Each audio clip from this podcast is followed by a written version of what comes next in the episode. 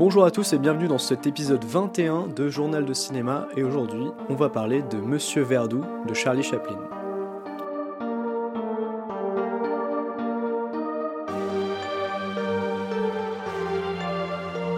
Monsieur Verdoux c'est donc le huitième film de Charlie Chaplin, écrit, produit et réalisé par lui-même et sorti en 1947.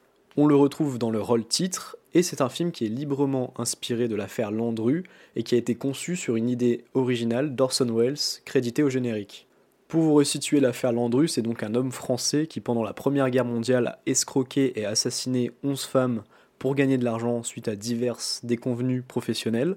Son projet était de se rapprocher de femmes isolées et qui avaient des économies pour par exemple mettre les comptes à son nom, puis les assassiner pour récupérer les fonds. Et cet argent servait notamment à sa famille qui ne savait rien de ses agissements. Le scénario de Monsieur Verdoux y reprend dans les grandes lignes l'affaire, mais il prend également quelques libertés avec le fait divers pour rendre le personnage un peu plus sympathique, notamment via le personnage de sa femme, qui maintenant est handicapée et qui permet de justifier un peu mieux les agissements de Verdoux et de lisser un peu la morale du personnage. Et ce sera un épisode sans partie spoiler, étant donné que le film débute sur la pierre tombale de Verdoux, donc on se doute bien de comment ça va finir, et que l'affaire Landru est quand même un procès célèbre et bien connu, Également, ce n'est pas un film qui repose sur son intrigue, donc j'estime que n'importe qui peut écouter cet épisode sans risque. Et pour commencer, je tiens à préciser que je suis un grand fan, un immense fan de Charlie Chaplin, et que Les Temps modernes est probablement mon film préféré de tous les temps, mais je n'avais pas vu ce Monsieur Verdoux, qui a toujours été un film un peu marginal dans sa filmographie, et pour les quelques-uns qui vivaient dans une grotte au fin fond de l'Alaska, je vais vous représenter un peu Charlie Chaplin, qui est quand même un des plus grands maîtres du cinéma muet et une star monumentale de son époque. C'est quelqu'un qui est considéré comme un monstre sacré et qui a une vie et une histoire passionnante. Et je vous invite vraiment à vous renseigner sur la vie de Charlie Chaplin. Et personnellement, il me manque des films de sa filmographie. La Comtesse de Hong Kong et inexplicablement La Ruée vers l'or mais j'aime tous ces films que j'ai pu voir, et c'est peut-être un des réalisateurs dont la filmographie, pour moi, est quasiment parfaite. Je pense que tout cinéphile qui se respecte doit avoir vu les films de Chaplin ou au moins s'y intéresser, et pour cette raison que je m'auto-flagelle un peu de ne pas avoir vu La ruée vers l'or. Et je profite de cette longue introduction pour conseiller Le Cirque, qui est sans doute le chef-d'œuvre méconnu de Chaplin, avec peut-être sa performance technique la plus aboutie. Mais revenons donc à ce Monsieur Verdoux, qui est donc un des films les plus curieux de Chaplin pour pas mal de raisons. Premièrement, c'est le premier long métrage qu'il tourne et joue en se délestant du personnage de Charlot, qui a fait de lui donc l'immense star qu'il a été et qui ne jouera donc plus jamais au cinéma après ce film. C'est également un film qui arrive entre Le Dictateur et Limelight, deux films extrêmement importants de Chaplin, et surtout une œuvre qui est sa première post-Seconde Guerre mondiale. Là où un artiste comme Chaplin aurait pu se dire que c'était une période où les gens pouvaient avoir besoin de rire et de légèreté, eh bien on a droit à un film assez noir et loin des comédies auxquelles on avait été habitué. Monsieur Verdoux, c'est un film qui comporte des passages humoristiques, mais qui est imprégné d'une atmosphère cynique qui est sans doute la raison de l'accueil catastrophique du film dans son pays d'origine à sa sortie.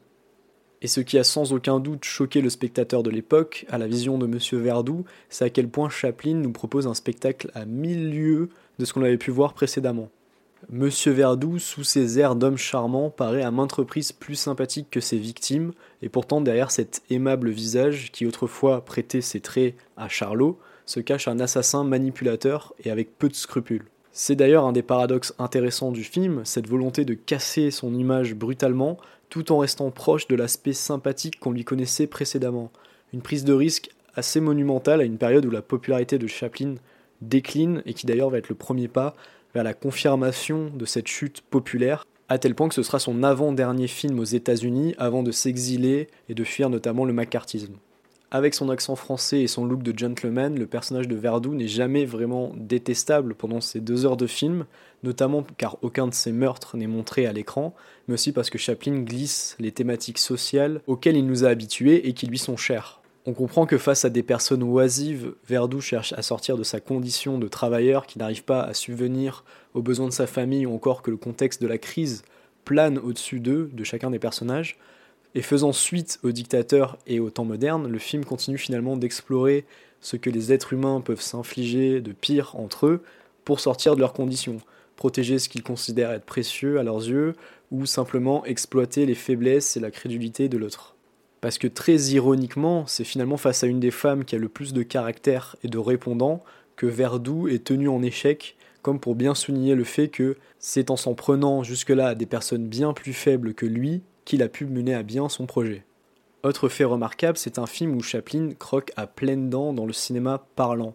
Je trouve qu'il livre une prestation assez exceptionnelle, mais j'ai envie de dire comme toujours. Je soulignerai aussi la performance de Martha Ray, très bonne dans un rôle de femme complètement insupportable et exubérante, et qui arrive très bien à exaspérer à la fois le spectateur et Verdoux. Le film renferme pas mal de séquences assez mémorables, notamment sa rencontre avec The Girl, comme elle est créditée au générique.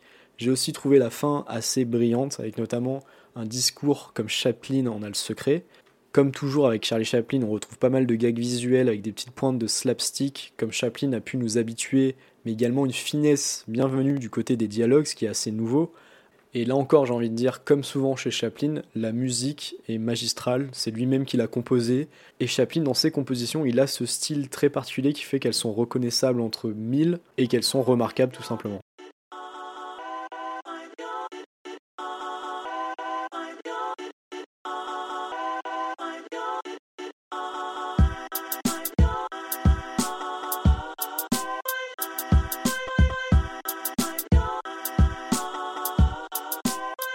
Alors, est-ce que je conseille Monsieur Verdoux à mes chers auditeurs? Eh bien, tant que je n'aurais pas vu La Comtesse de Hong Kong, qui est celui qui divise le plus, j'ai envie de dire qu'il faut avoir vu tous les films de Charlie Chaplin. C'est clairement un film à part dans sa filmographie, comme j'ai pu le dire. C'est un des pivots de sa carrière où il amorce déjà le côté un peu plus mélancolique de la suite, qu'on avait également pu voir dans City Lights, et notamment qu'on retrouvera après dans Limelight, Les Feux de la Rampe en français, qui est une sorte de chant du cygne du cinéma qu'il a rendu célèbre. Pour en revenir à Monsieur Verdoux, dans ce style de comédie noire qui est nouveau chez lui, je trouve qu'il excelle totalement. Rien que de voir évoluer un tel acteur à l'écran suffit à être un argument suffisant pour se pencher sur ce film. C'est une autre forme de cinéma et d'humour que dans ses plus grands chefs-d'œuvre, mais tout de même la filiation avec le reste de sa carrière, elle est visible, sans problème. C'est également un film qui a une ambiguïté particulièrement intéressante et qui continue à étayer le constat que Chaplin a établi de la société de son temps de façon intelligente et en sortant de sa zone de confort. Beaucoup de gens ont tendance à ne jurer que par la période Charlot de Charlie Chaplin, mais moi je pense que ben non, c'est une erreur, notamment parce qu'après ce film-là, il y a aussi le King of New York que je trouve vraiment très bon, mais c'est évidemment des films qui peuvent paraître plus mineurs en comparaison avec bah, Les temps modernes, Le dictateur ou encore The Kid qui font partie bah, des très très grands classiques, des incontournables du cinéma. En conclusion, si vous connaissez pas Charlie Chaplin, je vous conseillerais pas nécessairement de commencer par celui-ci. Et pour les autres qui voudraient découvrir une autre facette du cinéma de Charlie Chaplin, quelque chose de différent et de jamais vu chez lui, eh bien je peux que vous inviter à donner sa chance à Monsieur Verdoux, chance qu'il n'a pas eu à l'époque de sa sortie. Et voilà, c'est tout pour ce journal de cinéma numéro 21. Je vous remercie de m'avoir écouté. Si l'épisode vous a plu, n'hésitez pas à vous abonner sur les plateformes de podcast, Apple Podcast, Deezer, Spotify, Pocket Cast, tout ce que vous voulez, mais également sur YouTube. Et moi je vous retrouve pour le prochain épisode. Bye bye